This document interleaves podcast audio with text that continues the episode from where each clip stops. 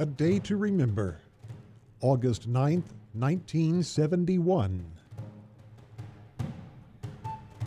It was the time of the Troubles in Northern Ireland. Long-standing tensions had erupted into violence between the primarily Protestant Unionists, who favored remaining a part of Great Britain, and largely Catholic nationalists, whose goal was to have the North as part of the Republic of Ireland. In the summer of 1971, Northern Ireland's government asked London for help in controlling the violence.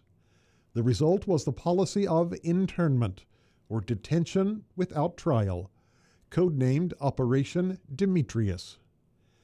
At 4:30 a.m. on August 9, 1971, the British Army began raiding homes and arresting people thought to be connected to paramilitary groups. Over the next two days, over 350 arrests were made.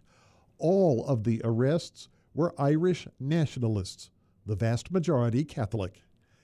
While Unionists were also involved in violence, none were arrested in the first sweep. Half of those arrested turned out to have no ties at all to paramilitary units. The operation continued for four years. During that time, 1,900 citizens were interned.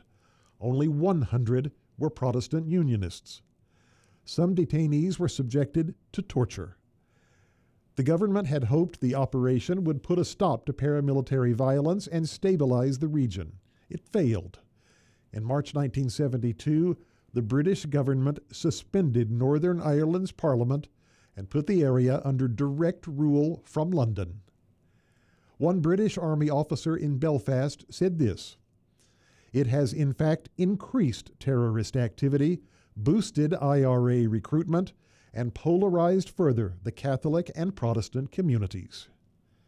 The troubles in Northern Ireland continued until 1998.